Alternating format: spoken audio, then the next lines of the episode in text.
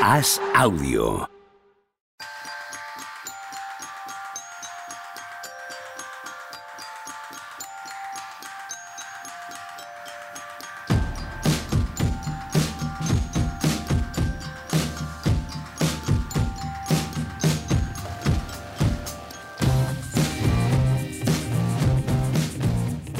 Hola, ¿qué tal? Hoy es viernes 9 de febrero del año 2024 y aquí seguimos haciendo historia. Juan Marrubio, ¿qué tal? ¿Cómo estás? ¿Qué tal, Pepe? Yo no me Muy canso. bien, tío. No me canso de hacer historia. Yo tampoco me canso de hacer historia. ¿Tú, Tony Vidal? Eh, yo, las histo- la historia se me sí. da muy mal en el cole, ¿eh? Como Y para si, ahora. y si te cansas, ¿no? Las dos cosas. Yo sí me canso. y vamos cansados. Nosotros también, joder, pero era para hacer la, era para hacer la presentación un poco Yo es que me canso de todo lo demás, menos de hacer historia. de todo. Todo lo demás que hago al cabo del día, hay, hay ratos, por lo que sea, que no estoy haciendo que historia. pasa que casi esos todo el ratos estoy cansado. claro, casi todo el día haces historia. Eso es. Pero los, los escasos ratos en los que yo no estoy haciendo historia, pues, pues va uno. Va uno ya. Como le dijo Mitch Buchanan a los vigilantes de la playa jóvenes, aún puedo hacer durante todo el día lo que vosotros tardáis todo el día en hacer. ¿eh? Eso es, eso es. Esa frase te la he escuchado Sí. como motivacional a, a tu gente del- de la sección de baloncesto y te he de decir en la cara que creo que mínimo el 60% de ellos no la entendieron. Me da igual, pero si no, si no puedo decir esas pequeñas cosas ya que, que me queda. Porque yo, yo me quedo contento cuando las digo. No, está guay. Pero, y además, hay- hay dos o tres que te miran así como con cierta admiración, pero el resto se mira de reojo y dices, ¿qué, qué ha querido decir exactamente? Bueno, no importa. La seguiré diciendo. Claro, hombre. ¿Sabes dónde está Don Boya? Dumboya está en Palencia. Entrenando es. con el Palencia. Ujú. Killian Hayes Ay, ay, ay, ay, entrenará ay. en Palencia. Bueno, pasó en 24 horas de titular a cortado. Esto no es muy Sí. habitual, ¿eh? Sí, sí, sí, sí. Titular en un partido que ganan, además, fuera de casa jodido, a cortado. Es tremendo. Dos victorias consecutivas de los Pistons. Veo muchas risitas con la dirección estratégica y empresarial de los Detroit Pistons. Sospecho que como, bueno, como los que hacemos historia, ¿no? No, no se suele entender a los genios cuando están trabajando. Dejen trabajar a los genios, ¿vale? A la cueva, Hay una a la dirección cueva ahí detrás algún día. y Vas a decir a la cueva en algún momento. Mira que es difícil. la, la otra cosa que voy a decir es más desagradable. Así que nos podemos quedar con a la cueva. La cueva, por cierto, era el puticlú más famoso de Cangas de Narcea. Entonces yo cuando bien. a alguien lo mandan a la cueva, trae reminiscencias de mi, de mi juventud. Muy bien. Pues Ya. no Aquí más. en la zona es el Quijote. El Quijote. ¿Sí? Bueno, más poético, ¿no? No sé. Porque, bueno, sí, un lugar de la Mancha, sí. Sí, pero esto de la, de la mancha estamos un poco lejos. ¿eh? No, pero bueno, no se ha entendido, entiendo. Ah, vale. Yo sí lo había entendido. ya, yo, ya sé que tú lo habías entendido, porque sigues pudiendo hacer durante todo el día. Eso es. ¿Ves? Y además, mira, está despistado machicado, se le ve en la cámara. Aprovechad. No está despistado, hoy está, está cabreado.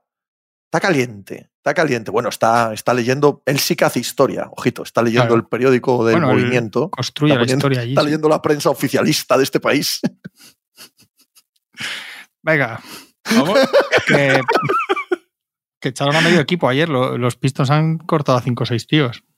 Pero, ¿de verdad es relevante que un equipo miserable eche a unos jugadores miserables y se quede con una plantilla miserable? esa, es, esa es mi pregunta. Yo me quedo con que es muy difícil hacer peor al peor equipo de la liga. O sea, eso es lo que consiguieron los Pistons ayer. Bien, pero es relevante, es importante. Estamos hablando del peor equipo de la historia. Hombre, ¿Qué más pues- da que tenga esos jugadores o a otros? Están haciendo historia, Pepe. O sea, Por eso. si son el peor equipo que de Sí, la sí, sí, historia- pero a los que han echado, a los que han echado, ya son el peor equipo de la historia. ¿Qué más da? Da igual. Yo creo que no van a ser el peor equipo de la temporada. ¿eh?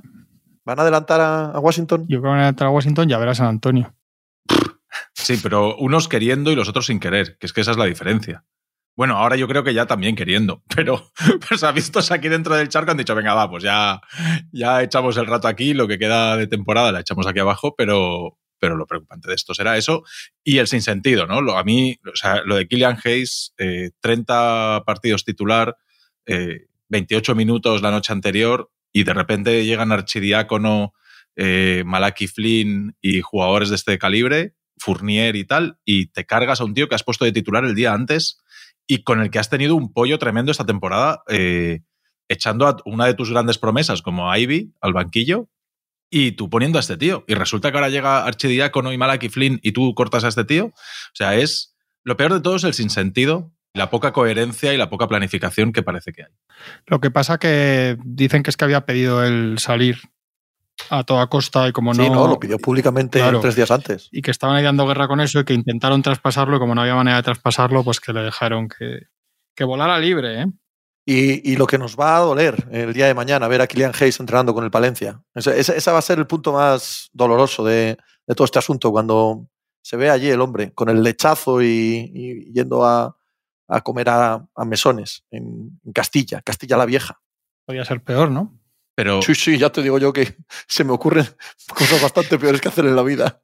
no hablan el, el general manager y el entrenador. Y el general manager le dice, oye, mira, si no colocamos a Kylian Hayes esta noche, eh, lo vamos a cortar. Pero Tony, que este equipo ha ganado seis partidos en siete, en, en siete meses. No, pero si eso, eso es lo que digo. ¿Pero qué que- más da que hablen, que no hablen, que un día quieran poner a Kylian Hayes y otro día lo quieran quitar? Si, si no valen nada. Pero Esto si es no ha- purria todo. Pero si no haces las cosas bien, ¿cómo te van a ¿Pero qué vas a hacer bien con Kylian Hayes? No, no, no, no, no digo con Kylian Hayes, joder, digo dentro en oficinas. O sea, que hay una comunicación entre el general manager y el En entrenador. este de- caso es completamente irrelevante. Completamente irrelevante. Hablamos de un equipo que va a ganar entre 10 y 12 partidos si llega. Da igual. Todo eso es purria, es basura. Da igual que corten a Kylian Hayes, que venga Archidiácono, que no venga Archidiácono, que juegue Kylian Hayes de titular o que lo manden a- al Maccabi Tel Aviv. Da exactamente igual.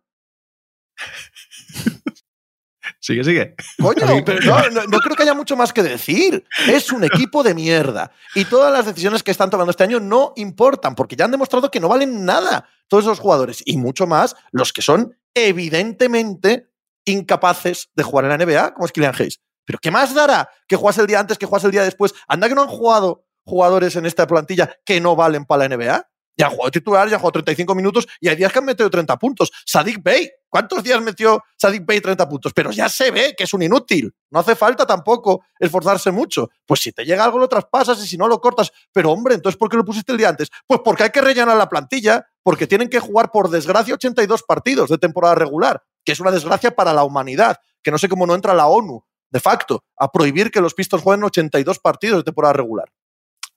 Bueno, Yo lo que digo es que no solo, lo malo no está solo en el campo. No, no, sí, ya. A eso, a eso es a lo que yo me refería. Hombre, claro. Pero, pero, pero, para eso no hace falta saber una sola palabra del día de ayer. Eso ya te lo decía yo semanas atrás, sin necesidad de nada de lo de ayer. Lo del día de ayer es, es irrelevante. Es irrelevante de, por completo. No, no, no importa nada, ni quién ha venido ni quién se ha ido. Da igual. No, igual, a quién se ha ido sí que, o sea, lo que se ha ido, a dónde ha ido sí que es relevante. ¿eh? Sí, es relevante en Nueva York, pero Sí, no es relevante claro. para Ah, no, Detroit. no, lo sé, lo sé. claro, desde el punto de vista de Detroit es Sí. completamente irrelevante. Es- es- da todo igual. En este contexto, me refiero. Ni es presente, ni es futuro, ni es nada. Es, bueno, pues pasar el día echando, echando gente, contratando gente, metiendo cosas y sacándolas del espacio salarial y entreteniéndose. El eh, general manager, que efectivamente es un inútil y que no hacía falta ver el día de ayer para saber que es un absoluto inútil, y el entrenador, que es otro inútil y que tampoco hacía falta ver lo que ha pasado en los últimos dos o tres días para ver que es un inútil, y el propietario, que es el más inútil de todos ellos. Y ya está. Y a ver si esto sale algo el día de mañana, pero no porque echen o no echen a Kylian Hayes, traspasen o no traspasen a Bogdanovich. hmm, pues yo creo que va a haber igual hasta tres equipos peores, lo cual es tremendo. Porque yo no recuerdo ningún año con cuatro equipos tan, cuatro o cinco equipos tan, tan, tan malos. Yo tampoco. Nunca. Yo tampoco. De y eso hace ¿eh? que todo el resto se crea capacitado para entrar en playoff.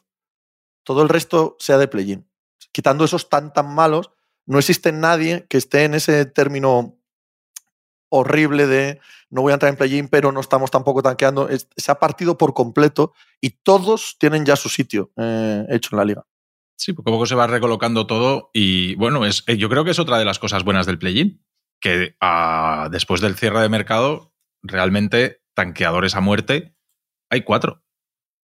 Tanqueadores a muerte hay, hay cuatro equipos. O sea, bueno, cinco. Podemos poner Son, a son Charlotte ahí muchos, también. ¿eh? Son muchos. Bueno, pero Son muchísimos, yo no Grizzlies- recuerdo tantos. mercado a mí no me parecen muchos. ¿eh? Yo Pero- no Grizzlies- recuerdo tantos, ¿eh? Nunca. Grizzlies, Blazers, Spurs, Pistons, Wizards, Hornets son seis y yo creo que Ah, los seis, Raptors, Grizzlies. Bueno, es verdad. Gri- yo pero, creo que sí, pero Raptors se Grizzlies pueden ya, meter sí. porque tienen el, yo el pick protegido que no van a llegar, yo creo, a mí me parece un poco al revés el play-in y me parece que también se puede leer al revés. Se puede leer que justifica equipos como, como Chicago Bulls en estar haciendo el ganso de la forma que lo están haciendo. Pero claro, como, Sí, como, es. eres, como eres competitivo, vas a estar peleando por, Claro. por el play-in, básicamente, salvo que hagas un bochorno como los equipos que estamos hablando, pues puedes tirar. Si fuera, si pasaran ocho y los Bulls estuvieran a cuatro partidos de- del octavo del este, eh, como están ahora, o, o tres y pico, lo que sea, yo creo que, que se justificaría un poco menos, aunque no tiene justificación, pero digo oficialmente, entre comillas. Pero bueno, Yo creo que a Chicago se le está metiendo mucha caña, ¿eh? O sea, yo creo que el sentir de la gente de los Bulls de ayer, yo creo que es bastante malo. Yo creo que es de. Sí. eh, sí, jolín, pero yo, yo no digo justificación de ellos. de, ellos, sí, sí, sí, de la propia No que la gente les aplauda, que salga Carnisovas y diga, es que queremos ascender en el este, que lo dijo ayer o antes de ayer, literalmente, que quieren seguir ascendiendo en el este. Bueno, pues ya está. Pues es que el año pasado, lo que decíamos el otro día, el año pasado ese equipo ganó un partido de play-in y, y casi se carga a. ¿no? Ga- Ganó en Toronto. Y casi se carga luego a Miami, ¿no? En el otro, en, en Miami, que luego juega las finales Miami. Pues, pues echas un poco el año ahí. Bueno, pero, pero mira qué panorama. No, la labor de Arturas Carnisovas eh, en los últimos dos años es bueno, es una vergüenza. muy deficiente. Muy deficiente. Es una vergüenza. Sí. lleva sin hacer un traspaso desde, creo que es junio o julio, de julio, entiendo, Del de 21. 2021. Sí. Sí, sí, es una de cosa de locos. Es una cosa de locos. Que si tienes al equipo quinto, Claro. puede, puede haber debate. No, yo preferiría que Claro, no estuvieran claro. en tierra de nadie, tal, ¿sabes? Pero es que, es que, es que no es equipo ni de play-in. No, O, no o llegó. que pelea el play-in compl- complicadamente. Quiero decir, no tiene ningún sentido esto. Llegó, nos ilusionó, hizo dos traspasos rápidos, apostó a vamos a ganar ahora, Busevich, de Rosen, tal, sacó de allí a Markkanen y a Wendell Carter y desde ahí le ha puesto el contratazo a Lavin, que ahora mismo es uno de los peores contratos que hay en la NBA. Ha renovado a espaldas de todo el mundo al entrenador sin que haya hecho nada especialmente bueno para, para que le renueve. Bueno, un montón de cosas ahí que, que hay que empezar a decirle, oye, ¿tú qué haces? No, no, y se le está diciendo, ¿eh? como decías tú Sí. antes, eh, ha pasado ya el periodo en el que se le consideraba que había que darle tiempo a este proyecto. También ha pasado el periodo de eh, duelo en el que se pensaba que Lonzo Ball, o, o se argumentaba que la baja y la caída de Lonzo Ball les había dinamitado. Ok, pero ya ha pasado suficiente tiempo como para que hayas hecho algo, para que te hayas movido. Y el mantenimiento ya no en la mediocridad, sino en el simplemente ser malos, mantenimiento en ser malos es intolerable, claro. Es que están en una situación que, que de repente lo más probable es que el mejor jugador de este equipo el año que viene, si no lo es ya, o ahí ahí, es Kobe White. Y tú a Kobe White lo tienes con contrato y, y lo tienes como, como tu niño bonito, querido por todo el mundo, criado ahí en, en, en Chicago. Oye, vas a perder a DeRozan, te arriesgas a llegar a verano y perder a DeRozan absolutamente por nada, o por lo que él quiera, porque él quiere ir no sé dónde y para cuadrar salarios te tienes que comer a un, ¿qué te digo yo? a un Harrison Barnes eh, o a una cosa así que a ti no te saca de, nada. Jolín, apuesta fuerte por ese jugador bueno que te ha salido, que parece que Kobe White, Jolín, está haciendo un temporadón y, y hay ahí jugador. Apuesta fuerte y montale un proyecto, pues cuanto antes se lo empieces a montar, mejor, para empezar a ir para adelante. Si te tienes que sacar a Busevich y a de Rosen y a Caruso por lo que te den, pues, pues aprovecha que ahora que tienen valor y sácales provecho. Caruso dicen que hubo un- una embestida fuerte de los Warriors ayer. Y que no hubo manera. Y luego Casey Johnson ha dicho que, que, la, que los propietarios, la familia Reindorf, quería, quería traspasos y cambios. Y que dijo Carnisovas que de eso nada. Puede ser también una versión interesada, ¿no? No me la creo. No Claro, existe general manager que, que esté por, encima de un propietario en la como liga. lleva muchos años allí, pues tendrá buena relación, eh, querrá contará la versión de, ¿no? de, de- de los dueños. Pero bueno, yo creo que, que de Rusan tenía que haber salido, como decía Tony, que Caruso tiene que salir porque le queda este año de contrato y otro, y al final son jugadores que te quedas, que te quedas, que te quedas. El último caso ha sido Bogdanovic con los Pistons, jugadores que vas rechazando ofertas, rechazando ofertas, y cuando los acabas traspasando, también lo pasa un poco a Toronto y cosas así, eh, los traspasas por menos de lo que los habías traspasado hace un año, y Caruso no se va a quedar allí, este año tú no vas a competir, lo vas a hacer el año que viene ya con ruido de que, de que se va a marchar, pues es el momento. Igual tienes que ver cómo está el mercado y con todos mis respetos, que poca gente querrá Caruso, más que yo, como sabéis, igual no tienes que pedir lo que estabas pidiendo por Caruso y ya está. Eh, y, y Pero si eso es un hecho, eso es un hecho, Juanma. Si tú tienes a esos jugadores y esos jugadores no te dan nada más que pasar décimo del este y de manera continuada en el mejor de los casos y pides una cosa que no te dan por él, ni el mercado, tampoco la pista, te está diciendo que vale eso. Entonces, si dejas pasar el tiempo, el mercado cada vez va a ir a menos y la situación que has mm, eh, creado en lo deportivo tampoco va a mejor, es obvio también. ¿Qué esperas? ¿Sabes? Dado que todo se va depreciando, ¿cuál va a ser tu futuro? Va a ser peor cuando lo traspases o cuando lo pierdas, pero incluso así no vas a ganar partidos tampoco. Es decir, no existe eh, la balanza, no existe el, vale, no lo vendo barato, pero porque sigo ganando partidos o porque puedo pensar que el proyecto deportivo va a ir un poco mejor. No, no, no hay ningún pro, son todo contras en la situación. Incluso, incluso puedes argumentar de es que no tengo nada más, pero es que sí que lo tienes. Quiero decir que si no estuviese Kobe White, dices, Jolín, si saco aquí a los tres veteranos que tengo, me quedo sin absolutamente nada. ¿Con quién voy a tirar? ¿Con Dosubnu? No, no me vale. Pero es que sí que tienes ya un jugador para buscar jugadores eh, jóvenes. Oye, no te vale Kuminga, pero a lo mejor te traes a Moody y, te sacas a Moody y alguna cosilla más por ahí de, alguna segunda ronda o alguna historia. Y no, bueno, pues Kuminga no me la dan. Desde luego, me traigo a Moody. A lo mejor Moody sí que me puede ayudar a que Kobe White nos haga ganar muchos partidos. Y a DeRozan lo mismo. Te vas a cualquier equipo por ahí, jóvenes que ha, habido por ahí sueltos y tal. Eh, que tienes ya, futuro, quiero decir, que si no aparece Kobe White, dices, ¿para qué voy a vender a Caruso y a? ¿Para palmar y ver si cojo algo en el draft? No, no, tienes ya un jugador para, para darle unas buenas herramientas alrededor, buscar algún jugador que le complemente y, seguir siendo probablemente igual de competitivo.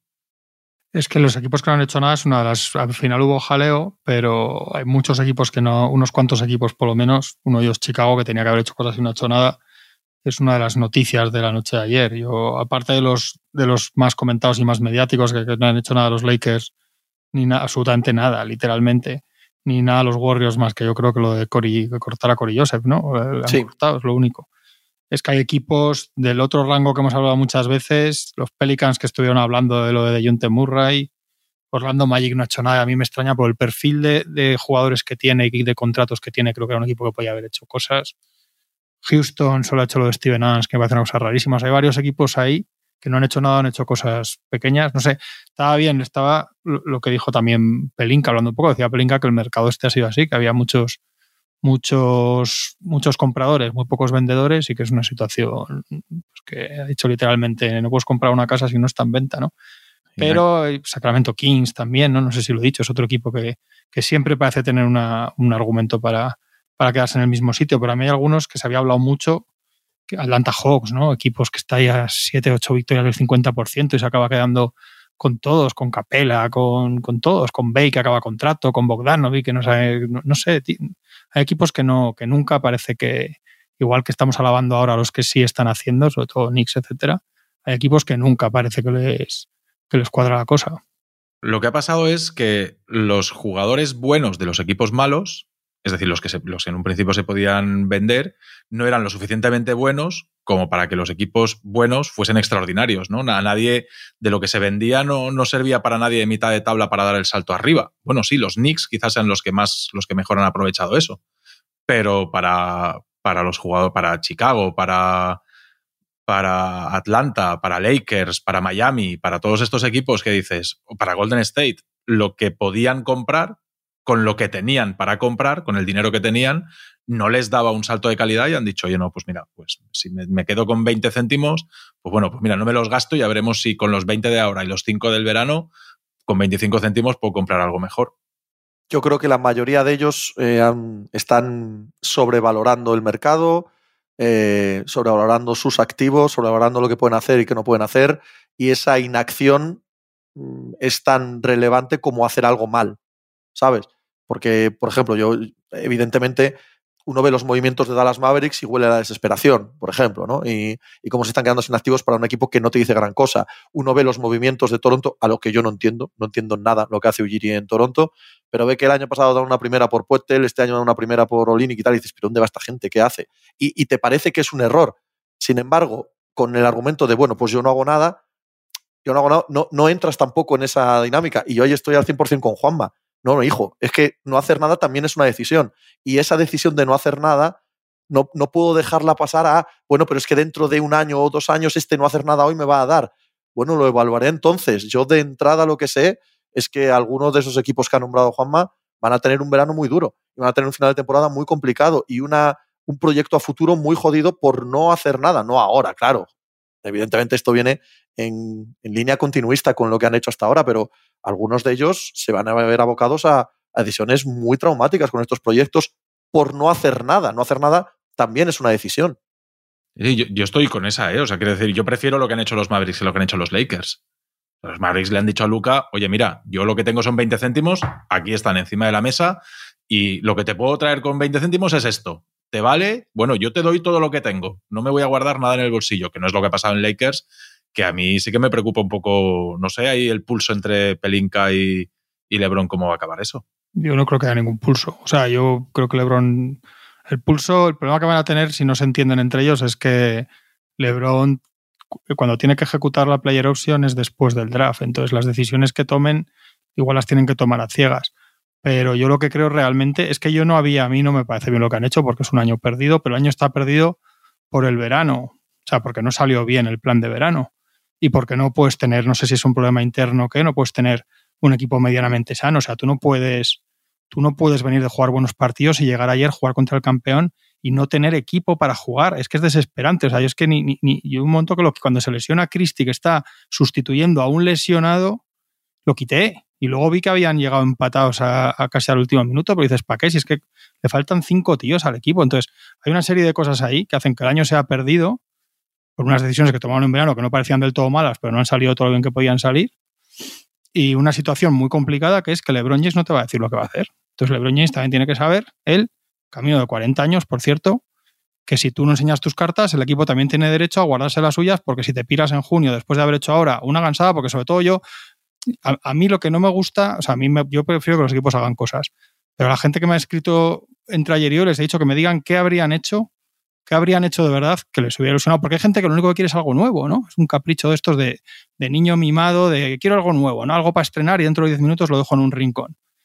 De verdad, o sea, los Lakers no tienen y no van a tener en verano. Los Lakers en verano presumen ahora de que van a tener tres primeras rondas, que está muy bien, pero hay equipos que van a tener 8, 9, 10 primeras rondas, porque encima otra de las cosas que hay en el mercado ahora es que se están acumulando las primeras rondas en, en, un puñado de equipos, tienen muchas rondas, ¿no? Entonces eso está provocando también una, una deformación de, del mercado. Entonces, que sabemos que puedes ir a por traer ya un Donovan Mitchell, pues tendría que ser, hemos visto a, a jugadores como Donovan Mitchell ir a sitios que ofrecen menos porque se le sale de sus santas narices ir a los Lakers en vez de otro lado, ¿no? Pero sabemos que, que él prefiere a Nueva York y los equipos de Nueva York tienen más menos. O sea, quiero decir que es, una, que es una cuenta un poco ridícula. Pero es que no sabes ni lo que va a hacer LeBron, pero tampoco puedes ahora qué hacer. De verdad, de verdad traer a Dejon Murray, de, de verdad, con contrato hasta 2028 creo que tiene, de John T. Murray es, es, lo que iba a hacer que la gente de los Lakers hoy se levantara ilusionada y que el equipo, que ese equipo vaya a ser aspirante a ganar al oeste. Es que no lo creo. Que no ha sido por un pivo suplente, pues muy bien. Que no ha sido por Tyus Jones para tener un base suplente, pues muy bien. Que ves cositas por ahí pequeñas que han hecho otros y que las pueden haber hecho ellos, pues muy bien. Que ahora quieren a Dinwiddie, que a mí me parece una, un, jugador que ni siquiera encaja muy bien. No sé si qué Dinwiddie ha visto la gente últimamente. Pues, pues muy bien, todo. Pero la realidad es que este equipo estropeó el año en verano porque hizo un cálculo, porque había llegado a finales del oeste que no le salió bien, y probablemente la, santa realidad sea que este equipo estropeó todo lo que podía hacer con LeBron y, y, Anthony Davis el día que se fue a por Russell Westbrook. Y desde entonces está escalando una cuesta arriba que no ha podido hacer nada. Y ese día, el día que fueron a por Russell Westbrook, por cierto, LeBron estaba dando volteretas de felicidad. Entonces, cada uno coge su parte de culpa y si a él le parece que hay otro sitio donde le vayan a dar más posibilidades de ganar un quinto anillo, pues que coja la maleta en verano, nos damos un abrazo, gracias por el anillo de 2020, a ti gracias por haber jugado en el mejor equipo de la historia y hasta luego. Que tenemos unos señores con unas estatuas ahí fuera estupendas donde, no, donde seguramente no vas a estar tú. Y no pasa nada. O sea, es ha sido una asociación muy beneficiosa. Los Lakers han ganado un anillo, han vuelto a ser un equipo súper relevante, han tenido al mejor jugador de la historia batiendo el récord de puntos de Kain Abdul-Jabbar con su camiseta me parece maravilloso, pero no me parece un drama que va a cumplir 40 años LeBron James. Y no quiere decir lo que va a hacer. Si no quiere decir lo que vas a hacer y quieres jugar al parchís, pues que juegue Pelinka al parchís y te diga, mira, chico, que no te voy a traer a, a Zach Lavin ni a, ni a John Temurray para que nos comamos 500 millones de dólares de Zach Lavin para que también te enfurruñes en junio porque tampoco has llegado a las finales de la NBA. Entonces, a mí me parece melancólico porque no da para nada, pero tampoco me parece especialmente mal. Y, y luego, yo de los Mavericks es que es que no sé por qué, pero, pero no, no, no, no me ilusiona nada lo que han hecho. Y, y, como he leído a todo el mundo muy contento, tengo que reevaluarme. Y creo, de hecho, que le, creo que el que les va a gustar a la gente cuando lo vean es Gafford. Sí, Sí, sí, claro. Ahí tienen un pivo suplente porque además tenían un agujero ahí en cuanto no estaba Libli terrible. Pero yo, que yo tuve una época, creo que Pepe esto lo hemos hablado alguna vez, lo sabía, tuve una época que veía mucho a Charles Hornes y no sé por qué. Y era la época de, de Borrego y tal. Correcto, ya los, sí, los sí. he dejado de ver, pero los veía mucho. Y yo fui muy, muy, muy fan de PJ Washington y acabé hasta el moño de PJ Washington. Parece que PJ Washington es uno de esos jugadores que evaluamos, que siempre gana porque siempre lo evaluamos en la imagen ideal. O sea, no sí, sí, haga lo que haga, decimos, pero es que están los Hornets, es que tal. Este tío en un buen equipo, este es un 20-10 y tira y hace no sé qué y defiende y dices, joder, luego no lo hace ningún día. Y, y- y a veces igual va allí y con Luca lo peta y es buenísimo, ¿eh? Esto puede ser. Y en otra situación. Pero es que igual Valle es lo mismo, porque hay jugadores que, te están diciendo todos los días de la semana lo que son y no te lo crees y sigues esperándoles. Igual, igual, no, igual no brillar nada en un equipo muy malo, en lugar de señal de decir, joder, es que necesitas estar en uno bueno, igual es mala señal, igual es para decir, oye, si estén entre esa panda de zoquetes no pinta mucho. A mí, el, movimiento de soltar a Grant Williams que ha sido un desastre. Soltar una primera ronda para tener a PJ Washington, que en verano te preguntan cuál es mejor entre PJ Washington y Grant Williams, y probablemente ni habrías contestado, habrías dicho, estoy haciendo otras cosas, no me voy a poner a pensar es un asunto tan, ¿no? Y se han quedado sin rondas, o sea, cuando estos tíos el verano que viene estás casi en vísperas de la posible agencia libre de Doncic y sin rondas a partir de, de 2026-27. De 2027 ya no tienen rondas hasta 2030. O sea, yo entiendo, yo creo que el equipo es mejor que ayer, con lo cual creo que está bien lo que hacen, no, no lo critico, pero creo que no les da. Creo que, que es, creo, es que creo que los Mavericks se han quedado siempre cortos en los Anunobi, Siakams. En, ese es el perfil de jugador que tenían que haber ido a buscar. Se van a quedar cortos en el oeste y entonces este año igual llegas a segunda ronda del oeste. Y dices, está muy bien porque el año pasado no jugamos play-in, todos muy contentos. Y si el año que viene llegas hasta esa segunda ronda del oeste y te metes en 2025, en vísperas de que Doncic pase a la gente libre, con tu techo dos años en segunda ronda del oeste, con lo que eso sabemos que va a significar para Doncic, y sin rondas a partir de entonces, y el equipo un poco hecho con este Kairi de la edad actual de Kairi y con PJ Washington y compañía, o sea, entiendo que están mejor que ayer en sitios que necesitaban, pero, pero creo que no, creo, creo que no, creo, creo, creo que ha dicho Pepe lo de la desesperación de los Mavericks y creo que van un poco por ahí los tiros. Para mí es mensaje, ¿eh? O sea, para mí, eh, o sea, de, podemos entrar a analizar eh, los jugadores, pero para mí la, clave en los dos sitios, tanto en Los Ángeles como en Dallas, es el mensaje que, se le, que le mandas a tu estrella. Y yo, yo, lo veo como tú, Juanma. El mensaje que le has mandado a LeBron James es, oye, mira, tío, eh, yo he hecho hasta el día de hoy todo lo que a ti te da la gana y estamos donde estamos, porque tú has, me has dicho que tome ciertas decisiones. No, oye, pues eso, el, el, yo lo, lo, lo, he comentado como un pulso. Si tú a mí no me dices qué vas a hacer, yo hago el camino que creo que tengo que hacer. Sí, sí. Y te he hecho caso y me has traído hasta aquí, pues ahora voy a empezar a tomar las decisiones por mi propia cuenta. Y, oye, que pierdo la temporada 2023-2024, pues bueno, a ti te quedan menos que a mí. A mí me queda más camino por delante. En cambio, en Dallas, lo que se ha hecho es decirle a tu estrella, mira, Luca, yo voy a poner, voy a ponerte todo el mejor equipo que puedo y sé que no da para ganar. Yo, yo, tengo muy claro que para mí los Dallas Mavericks ahora mismo, con la mejora que han hecho, no son contenders. Ahora bien, sí que estás lanzando un mensaje de competitividad, de vamos a ser lo mejores que podamos. Y cuando lleguemos a playoff, pues si caes en segunda ronda dos veces, habrá que ver por qué has caído en segunda ronda dos veces. Si caes en primera, habrá que ver por qué. Y si un año te suena la flauta y te metes otra vez en finales de conferencia, pues tu objetivo, yo creo que el objetivo de los Dallas Mavericks ahora mismo es llegar al verano de 2025 siendo competitivos lo máximo posible, o por lo menos lo suficiente como para que Luca te, te, extienda ese verano. Y a partir de ahí, tomar decisiones. Pero yo sí que, o sea, creo que el mensaje que tú le mandas a tu estrella, si tú le echas a perder este año y dices, no, yo ya sé que con lo que tengo no llego y me voy a quedar de brazos cruzados, pues aumentas las posibilidades de que cuando tengas que ponerle el contrato nuevo a tu estrella, tu estrella diga, yo no, mira, yo me voy a otro sitio, que hagan todo lo que puedan para, para darme un equipo ganador.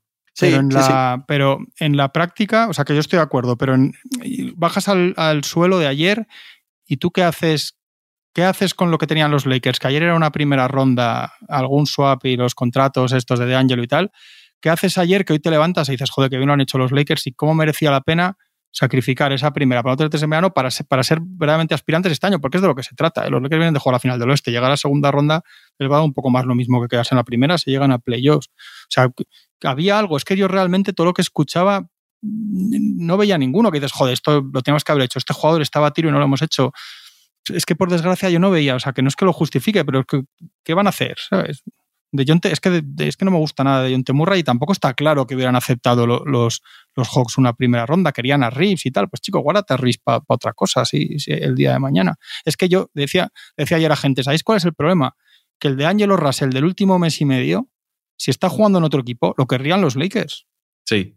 Los Lakers son un jugador que te mete veintitantos puntos, seis asistencias, con esa química que tiene con Davis en el pick and roll, que mete el 45%, está metiendo los triples. O sea, lo que pasa que, que sospechas porque le has visto desaparecer, igual que aparece a De Angelo, desaparece. ¿no? El problema nunca ha sido si tiene talento, que tiene mucho, son, son sus los valles que tiene terribles, ¿no? Pero, pero dices, ¿realmente vas a soltar a un jugador que te está dando lo que ahora te da este? Hombre, evidentemente, si hay una oportunidad, si está lo que hablábamos, un Donovan Mitchell, una cosa, ¿no? Ya te digo, hasta trae, aunque es otro escalón claramente, ¿no? De, estrellas. Pero realmente vas a soltar a, tíos que, tienen la culpa de que hayas salvado más o menos que ganas en Boston, ¿qué tal? Que no vas a hacerlo no por dos días. Pero ¿quién, ¿qué hacen los qué había ayer para los Lakers? Es que yo no veía nada más que eso, gente que te dice, pues no han hecho nada, pues no, pues ¿qué harías? No, es que mi respuesta es exactamente la que has dado tú antes. Yo creo que es un mensaje evidente, tiene razón Tony, pero porque hay un mensaje anterior. El mensaje anterior es el de Lebron. El mensaje anterior de LeBron es yo, yo eh, estoy buscando mi futuro, no el de los Lakers. Coño, pues el mensaje de los Lakers tiene que decir, nosotros también estamos buscando nuestro futuro, no el de LeBron. Entiéndanos. Eh, no hay posibilidad. A mí me lo preguntaban mucho ayer, mucho, en la pica que hicimos en directo y tal, y todos estos días. ¿Qué pueden hacer los Lakers y los Warriors? Yo siento deciros la verdad, es que no pueden hacer nada. es que no hay, no hay solución. En la situación en la que estás, no es una eh, situación en la que te hayas metido por una decisión o dos o tres sino por la deriva que has tenido, tanto de edad, lógica, de los jugadores, como de complexión de la plantilla, como de espacio salarial, como de activos del draft que tienes. Y sumándolo todo, más lo que hay en el mercado, la solución para estos equipos era cero, ninguna. Evidentemente, en Dallas, que estás desesperado y que no has roto eh, la ilusión de que el futuro pueda seguir siendo con Doncic, tienes que jugártela, aunque yo también creo tiene más riesgo que beneficio, como me pareció en su día que tenía más riesgo que beneficio lo de Kyrie Irving. Pero en los Lakers y en los Warriors, el, beneficio, en este caso en concreto, sí que es esperar. Sí que es esperar porque, porque realmente no tienes ninguna posibilidad de salvarte. Y en los Lakers es el propio LeBron el que te ha dejado muy claro que él va a depender de sí mismo para el futuro. Bueno, antes ha explicado de manera metafórica Juan Malo de las estatuas. Esa es la ventaja de los Lakers. Esa es la ventaja histórica de los Lakers, evidentemente acumulada gracias a lo que han hecho durante toda su historia. Que el día que se vaya LeBron van a seguir siendo los Lakers, que no hay problema, ¿eh? Que ya existirá otra verano, otra gran estrella, ya existirá otra situación, ya existirá otra realidad en la que vas a seguir peleando por ser el mejor. Y Pero LeBron va a dejar de estar, quiera él, aposta, no cogiendo la opción de jugador, o porque se acabe, porque tiene 42 años, el día que los tenga, me refiero. Entonces, no, no puedes tampoco empantanarte por algo que sabes que no te va a cambiar la realidad de este año, que es que no puedes aspirar al anillo. Que LeBron va a cumplir 40 años el año que viene y tiene una playa erosión de 51 millones. O sea que alguien un poco frío y tal, igual te dice que, que casi mejor que se marchara, ¿no? Que no creo que sea el caso, porque no hay, porque no veo un plan, el plan si no, por, lo que decía. Pero yo sobre todo eso, yo, joder, es que además es una gerencia con muchos errores, con muchos errores ha demostrado que, es agresiva. Cuando, o sea, hizo lo de Anthony Davis soltando a todos los jóvenes, todas las rondas que tenían, etcétera. Hicieron lo de Russell Westbrook cuando se puso a tiro y, mira, el año pasado cambian todo de arriba abajo. Pues tampoco es que les pueda decir que no hacen nada, igual es que realmente esta vez, realmente de corazón han visto que no, que no, había, nada, que no había nada que hacer. Perinca lo ha dicho así, ¿eh? ha dicho es que tuvimos haciendo muchos intentos de cosas y no, y no vimos nada que realmente hiciera mejor equipo. Y yo es que viendo todo lo que sale, porque claro, a mí me encanta lo del Tillman a los Celtics, pero es que a los Lakers dices, joder, qué, qué, listos son estos equipos que hacen las cosas también, totalmente de acuerdo. Pero es que también son jugadores que a los Lakers no les van a mover la aguja, que sí, que necesitan un pivo suplente, que, que es verdad, que necesitan muchas cosas, evidentemente, por eso están en puesto de play-in del oeste y rondando el 50% de victorias todo el año, dos arriba, dos abajo.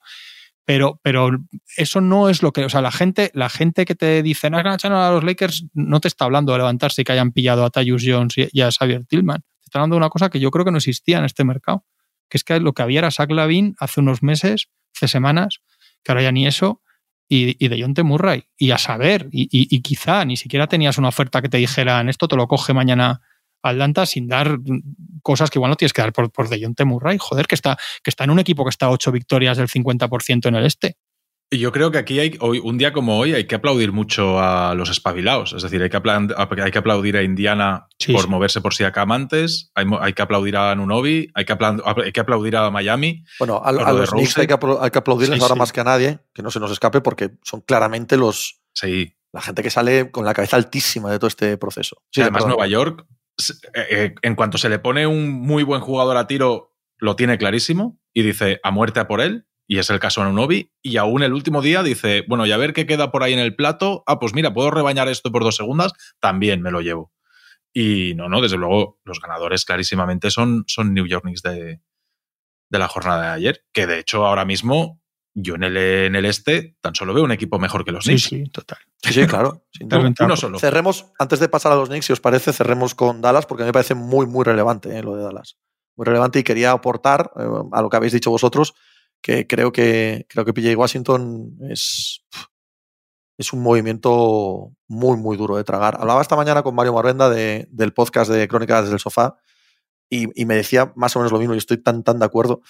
Es, es, ese clásico jugador que nadie ve, porque nadie ve a los Hornets, con lógica. Esto, no, esto es un cumplido a la gente que no los ve, pobre Juanma, que los vio todos aquellos años. Eh, es un jugador que nunca llega a lo que esperas. Sí, sí. ¿Sabes? Puede defender como un 4 porque es grande, pero es que no defiende como un 4 grande. Puede tirar de 3, sí, pero tú ves las estadísticas y es que no tira de 3, ¿sabes? Tira mal de 3. de hace dos años ahora. Todo, todo, lo, que, todo lo que ves es, es un poco mentira. Entonces, tú has perdido todas las primeras rondas por mejorar con Gafford, con Washington. hostia, es, es, un equipo, es un equipo que está al, al, borde del precipicio de verdad. ¿eh? Y esto, como decía Juanma antes con lo de Westbrook, esto proviene del día de Irving, el día que, que se hacen con Irving y, y venden su alma al diablo a un proyecto que solo pueden ir mejorando con estos retoques, que cada retoque le, les cuesta años y años y años de vida. ¿eh? O sea, les está costando una enormidad en activos el tener un equipo que a mí no, no me deja de suponer esa mediocridad de la que habla también Juanma, de que te levantas al día siguiente y ¿qué esperas? Hostia, ahora sí, no, ahora sí no. Ahora sigue siendo un poco mejor nada más. Uf, no lo sé, ¿eh? no, no, no, me parece que exista un horizonte donde no sea acelerar, acelerar y, y, esperar que el muro desaparezca tarde o temprano. Lo has dicho tú, Pepe, que normalmente los equipos que llegan a estas situaciones no es una decisión. Aquí claro. está la de Porzingis, está la de Branson. Claro, totalmente. O sea, claro, sí, aquí, sí. aquí, llegas por muchas cosas a la situación actual. Y es cierto que es un poco pata adelante, que ayer se paga, se paga bien pagado lo que te traes, pero a mí me parecen dos jugadores eh, que si hablamos de encajes y nos ponemos a lo que pasa en la pista, a mí me parece que Gafford y PJ Washington probablemente la mejor versión de ellos, si sale en algún sitio, sea al lado de jugadores como y, y Luca. A mí me parece, y aún así no los pongo al nivel de los grandes, ¿eh? O sea, no, yo no creo que los, que los Mavericks sean super contenders y un equipo que, ojo, cuidado, que están al nivel de los Clippers o de Denver, no.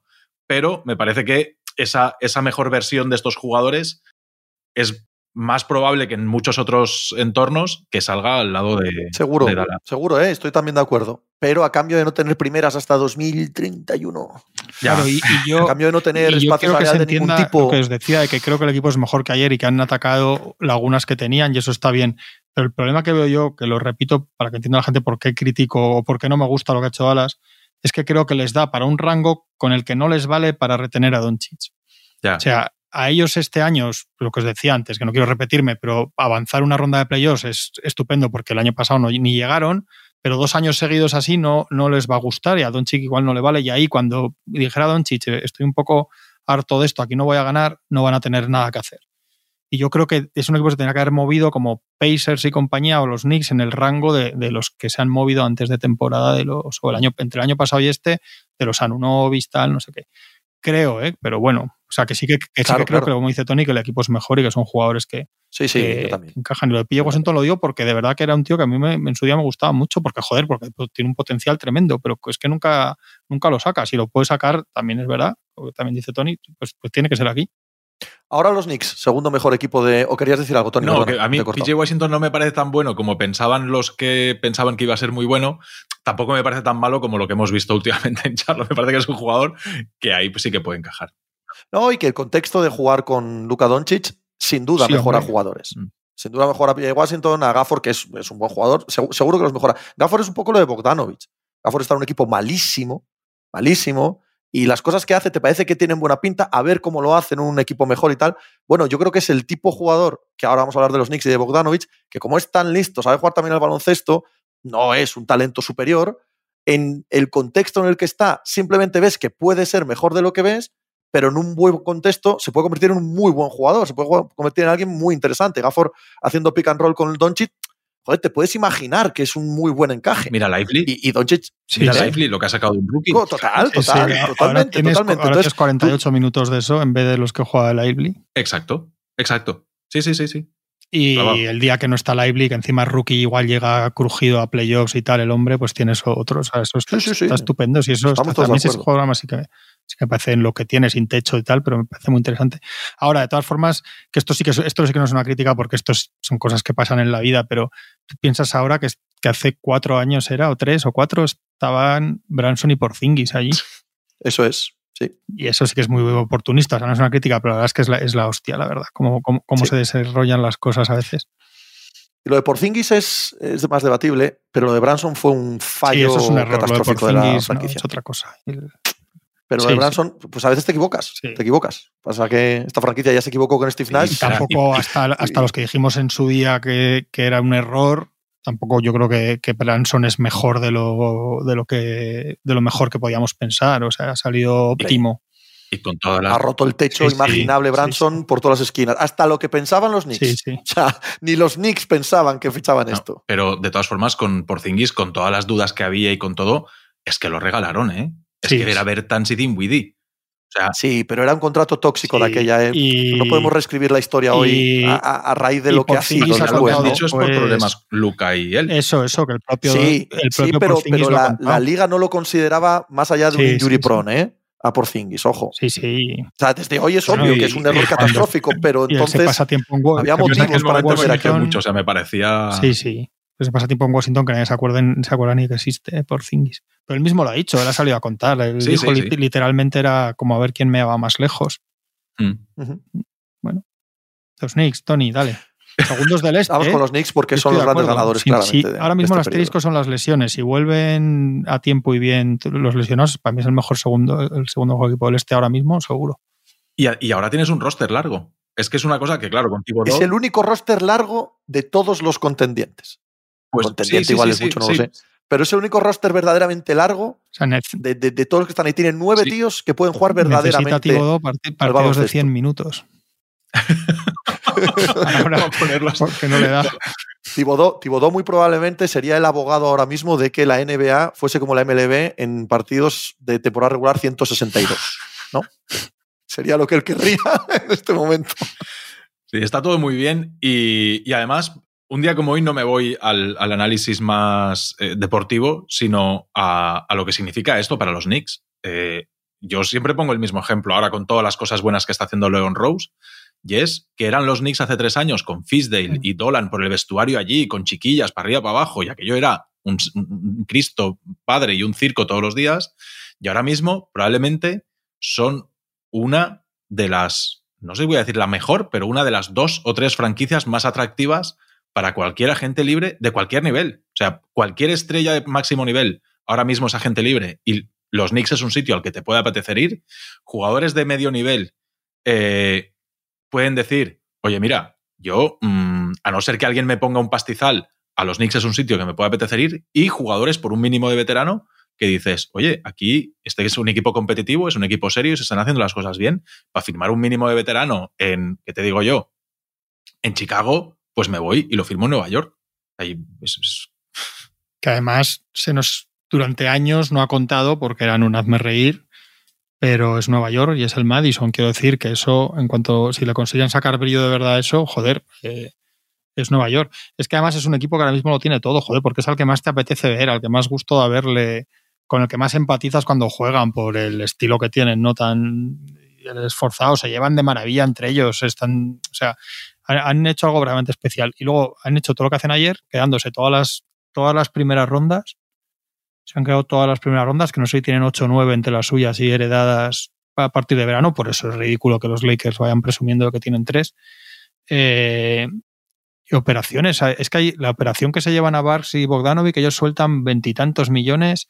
El único jugador un poco importante que sueltan es Grimes, que además ya tenía un pie fuera porque se ha reorganizado de otra manera. O sea, es que hace, es todo, todo lo que hacen es, fantástico y la rotación. Y que lo que traen suma muchísimo. O sea, Bogdanovic y Barks. lo que necesitaban, en cosas que necesitaban. desde la esquina, abren el campo, jugadores profesionales, jugadores físicos también. Joder, está, es que es perfecto para lo que se ha operado un Obi que va a estar un poquito más de lo que pensaban, pero bueno, le pilla el estar por el medio también falta Randall y falta Mitchell Robinson, que no se nos ha olvidado porque lleva mucho tiempo fuera. Pero que es que ese equipo tiene 8, 9, 10 jugadores de verdad, de verdad buenos y casi todos los puestos doblados y todos hechos con un sentido para cómo juegan y unos roles claros. Y, ni un contrato malo, de verdad, de, tóxico ni nada, cosas movibles, 8 o 9 primeras rondas, es que es absolutamente ideal y realmente, viendo todo las dudas por unas cosas o por otras de los demás, yo creo que realmente es el, ahora mismo el segundo mejor equipo del este y un equipo que si vuelven todos los lesionados bien y siguen en esta dinámica, yo creo que serían muy favoritos los Celtics, pero tampoco si me dices que, que, acaban en las finales, no me, no, me río, ¿eh? que hemos visto equipos con cosas similares en ciertos aspectos defensivos, de química, de esfuerzo, tal, eh, ponérselo muy mal a los Celtics. ¿eh? Este equipo tiene eh, la profundidad para jugar a una intensidad que no tiene nadie más en la liga, intensidad real, los 48 minutos del partido. Tiene ahora tiro exterior, tiene capacidad interior, tiene inteligencia en el juego y un jugador en la cima de sus capacidades que ya ha demostrado también que en series de playoff te puede promediar 35 puntos. Mm. ¿No?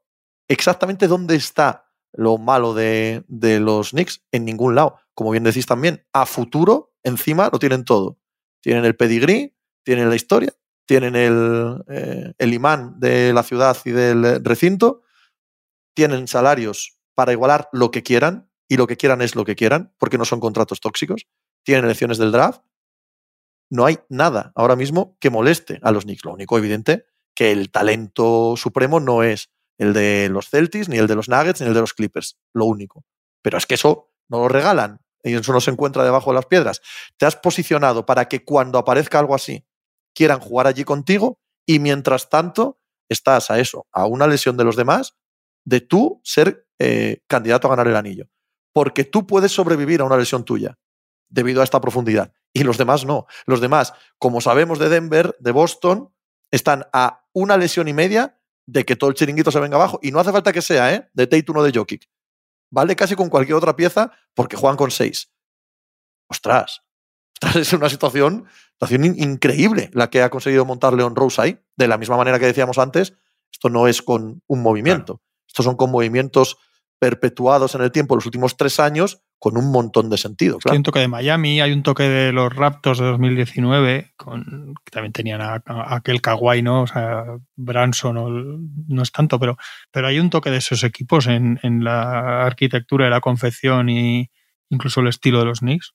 Y ellos el año pasado palman con Miami porque les cierran dentro y no meten un triple. Aquello de Josh Hart que le dejaban tirar absolutamente solo y no metía una y todas estas cosas. Pues este año que han traído Anunobi, Barks y Bogdanovic. Tres tíos que me abren la pista y, me abren espacio. De Vincenzo que de repente. de Vincenzo, correcto. Que, de repente has pegado un petardazo las últimas tres semanas que parece. Mm. Sí, sí. Y, y, para mí lo más importante es la reputación. Es decir, eh, recordemos el momento en el que Kevin Durant y Kyrie Irving se juntan y dicen ¿cuál es el mejor sitio donde podemos ir? y eligen Brooklyn por delante de los Knicks. Eh, ahora no. O sea, ahora mismo cualquier estrella que diga qué, hacemos, qué hago con mi vida, dónde quiero jugar, puede ser LeBron James, que es una cosa que se ha estado filtrando. Y yo hasta ayer, y viendo lo que ha pasado en, en, en los Lakers, ahora sí que digo, uh, pues, pues yo no, no es algo que descarto al 100%, que, lo, que LeBron se plantee irse al Madison y por todo lo que se pondría de legado y por todas estas movidas. Pero es que Nueva York ahora mismo es el sitio más molón para ir, por todo lo que hemos dicho. O sea, y esto hay que ponerle aquí la medalla del Magic Andreu a, Leon Rose. Sí, sin duda, sin duda. Este es un trabajo fantástico de, de general manager y de tipo que, que domina los resortes de esta liga. O sea, que sabe exactamente qué tecla tocar con, cuidado, con precisión y, sin sobrecalentarse. Tanto en las decisiones en la plantilla, como con el entrenador, como todo lo que ha movido, los contratos que ha firmado. mira que algunos, yo el primero, ¿eh? me parecía cuando firmó a Branson que, ojito, que se estaba, estaba pagando demasiado y acertó de pleno el tío, de pleno. De hecho, ayer eh, hay una cosa que se comenta, a mí me la comentaron en el chat, eh, y es que Rich Paul había dicho que la relación de, de Clutch Sport con, con, Leon Rose había cambiado y que ahora era posible que hubiese algún tipo de relación Sí, sí. entre uno y otro. O sea, que Rich Paul ya ha dicho, Sí, sí, sí. ujo, que aquí es un sitio donde a mí me puede interesar colocar jugadores. Vamos, es que había, ahí había una guerra de muchos años porque CAA, la, agen- la otra agencia gordísima y la que controla a los Knicks totalmente, eh, cuando sale Rich Paul, que sale de ese paraguas, digamos, pasa por ahí, acaba muy mal con todos estos y durante años no ha, no ha habido casi relaciones ni negocios entre ellos. Y eso lo han arreglado, pero es que no afecta solo a LeBron, porque claro, Clutch lleva muchos jugadores, no solo a LeBron, o sea que, que, es otra buena noticia para, para las dos partes, pero sí que han arreglado ahí una guerra vieja de agencias entre, entre Clutch y CAA. Eh, la última, Filadelfia. Eh, Buddy Hill dice algo, ¿no? Que hayan decidido alquilar a Buddy Hill por estos meses. Primero, los Philadelphia Sixers no tienen plantilla para el año que viene. Solo tienen en contrato a Joel Embiid, por lo tanto no tienen nada de, plantilla, más la opción ¿no? de o el agente libre restringido, que es Tyrese Maxi. Así que ellos pueden tomar la determinación casi la que sea con experience como es Buddy Hill. Pero a mí particularmente hacer ese movimiento me da la sensación de que creen que Joel Embiid va a estar bien. Creen que Joel Embiid se va a recuperar y que va a estar para los playoffs. Y, y de ahí que este, este anotador, tirador, etcétera, les parezca que es eh, un riesgo fácilmente asumible. Primero, por lo que dice antes, de que no les entrampa nada eh, salarialmente, y segundo, porque igual creen que es buen final de año para ellos. ¿eh? Los, bueno, y cuentan en teoría con dar un máximo a Maxi, ¿no? Y, Sí, y lo demás. Es que hay un tema que, que- que hay que empezar a ver qué pasa, porque igual, igual nada, porque todo parecía que iba a seguir en los Clippers, pero igual hay algo con Paul George, ¿eh? Porque en, o Paul George se ha dejado querer por sí, Indiana. ha salido, Ese, ese, ese rumor parte del Sí, campamento Paul ha salido, George. no ¿eh? me importa ya volver, y ha salido que los Sixers quieren a Paul George. Entonces, Sí. a ver, porque igual luego renueva con, lo- con los Clippers y se acabó, pero, pero a ver si va a haber algo, a ver si va a haber historia ahí. Yo, ellos parece que quieren a, que, que creen que Kyle Lowry va a acabar allí cuando le cuando tenga el buyout. Porque claro, esto es que hay que decir a la gente. Lo- hay- hay- con las normas nuevas del nuevo convenio, no todos los jugadores, no todos los equipos se pueden hacer con los jugadores de buyout. Los que tenían un contrato del año pasado de más de 12 millones y medio no pueden ir a equipos que estén por encima de- del, del este nuevo, del nuevo convenio, ¿no? Entonces, Warriors, Clippers, Celtics, Suns, Bucks, Nuggets y Heat no pueden pillar a jugadores de este nivel en buyouts, a los Dinwiddie y, y Lowry y compañía. Esto cambia mucho la cosa porque son equipos que irían, ¿no? Los Celtics son Nuggets, son los típicos que seguro que vas a intentar ganar un anillo, ¿no? Eso da facilidades a los que se han metido por debajo, que los, los Sixers se han metido por debajo con las operaciones que hacen ayer y cuentan con Lowry. Bueno, yo creo que les viene muy bien. Buddy Hill, no sé, yo la, la suma de todo esto, con- todavía con Tobias Harris, con veremos cómo vuelve en bid, no, no, no me parece muy prometedor, pero desde luego es verdad que significa que quieren, que están pensando en los playoffs de este año, no en el año que viene. Yo fue lo primero que pensé, ¿eh? Yo dije, jolín, qué buena noticia, porque esta noticia es que los Sixers van a ser agresivos a, a mejorar para este año. Eh, la otra noticia que me hace pensar esto es cuando dan a Daniel House y una segunda ronda a Detroit para también estar por debajo del Apron y poder claro, fichar sí. a jugadores como Lowry. Eso es. eso Pero es. claro, después pasa lo de Beverly, que mandas a Beverly a los Bucks por una segunda ronda y Cameron Payne, y entonces es cuando dices, esto no lo entiendo. Tu base reserva lo mandas a un competidor tuyo que necesita algo de ese perfil. No es lo suficiente. Eso sí te lo puedo explicar yo. a ¿eh? Porque Lo que ellos piensan de Patrick Beverly. ya, bueno, pero, pero, pero mira, a mi Esa- Loki le haces un apañete. No les vas, no les cambias. Pero, Yo creo que saben que Patrick Beverly no vale nada. hombre, Sí, sí. Si no, no lo hacen, ya te lo digo yo. ya, hombre, no, claro. Pero Es que son las dos cosas verdad, ¿eh? Yo, yo estoy de acuerdo en lo de Patrick Beverly que no vale nada, pero creo que también lo que, lo que sugiere Tony es que tenía tal, tal urgencia ahí los Bucks que, que, que Beverly es un buen apaño porque necesitaban algo ahí que se pueda Claro. defender al lado de Lillard.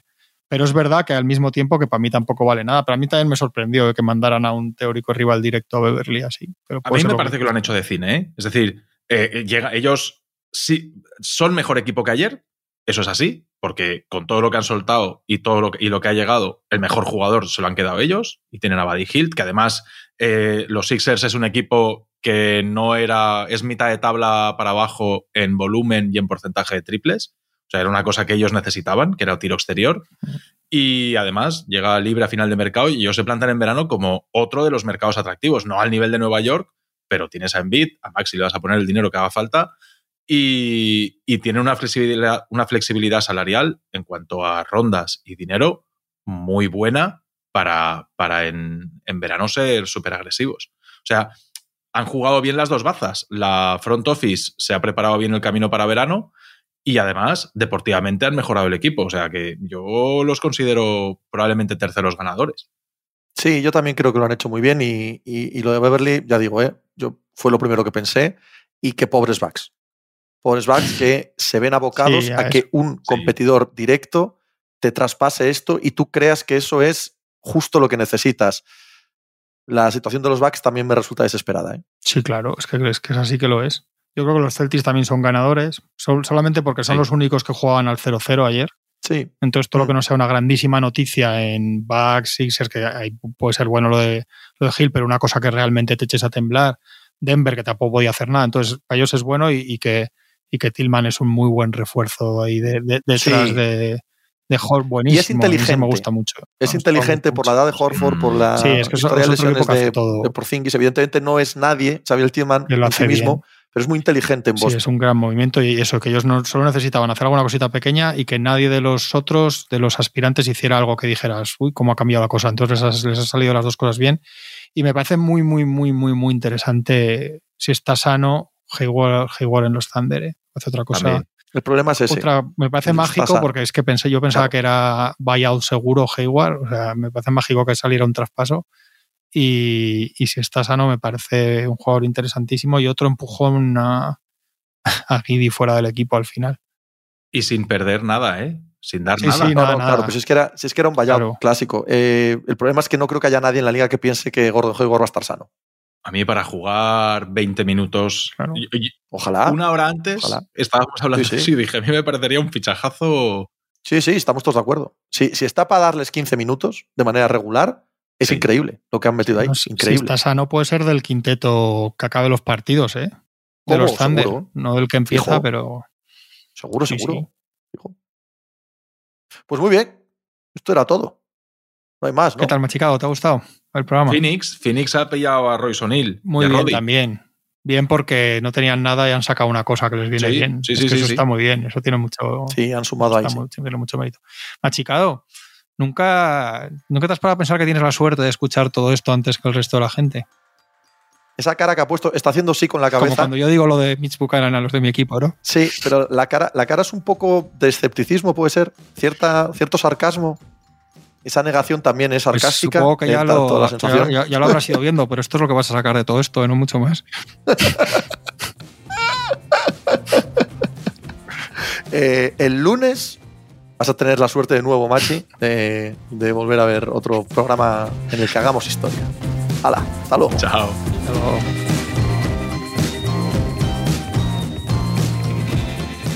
Pues muchas gracias por habernos acompañado en NBA Mínimo de Veterano. Muchas gracias por haber escuchado este podcast que es original de As Audio con la producción de Javier Machicado y la realización de Vicente Zamora. Síguenos en redes sociales arroba As Audio para no perderte nada y recuerda que puedes escucharnos en la sección de podcast de as.com, en la aplicación del diario As o en tu plataforma de audio preferida. Un saludo de Pepe Rodríguez con la compañía de Tony Vidal y Juan Marrubio desde la redacción del diario As.